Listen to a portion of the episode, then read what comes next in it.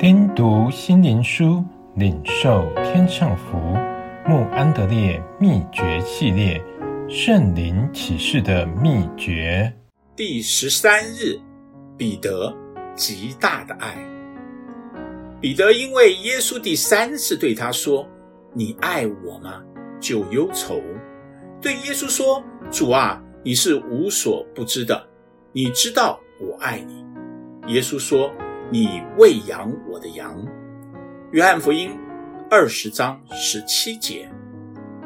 因为玛利亚有极大的爱，所以耶稣首先亲自向她显现，然后向彼得显现。在2个往以马忤斯的门徒回去时，又向10位门徒显现，再向多马显现。为了准备献身者的心灵，现在向彼得显现，为的是要再次提醒爱的坚定。我们能轻易了解为什么基督要3次问你爱我吗，是要提醒彼得过于自信的危险。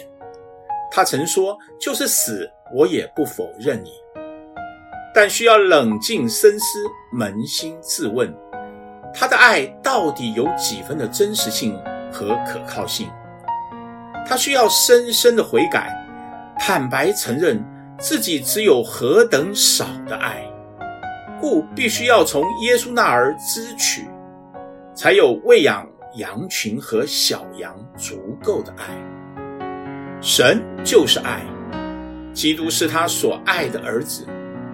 主自己对门徒的爱最高表现的话就是：“父怎样爱我，我也照样爱你们。”他也要求他们遵行他的命令，并爱那些蒙他爱的人，来证明他们对他的爱。在天上、地下，在父神、圣子，在我们及我们所做的工及所照顾的灵魂里面，最大的就是爱。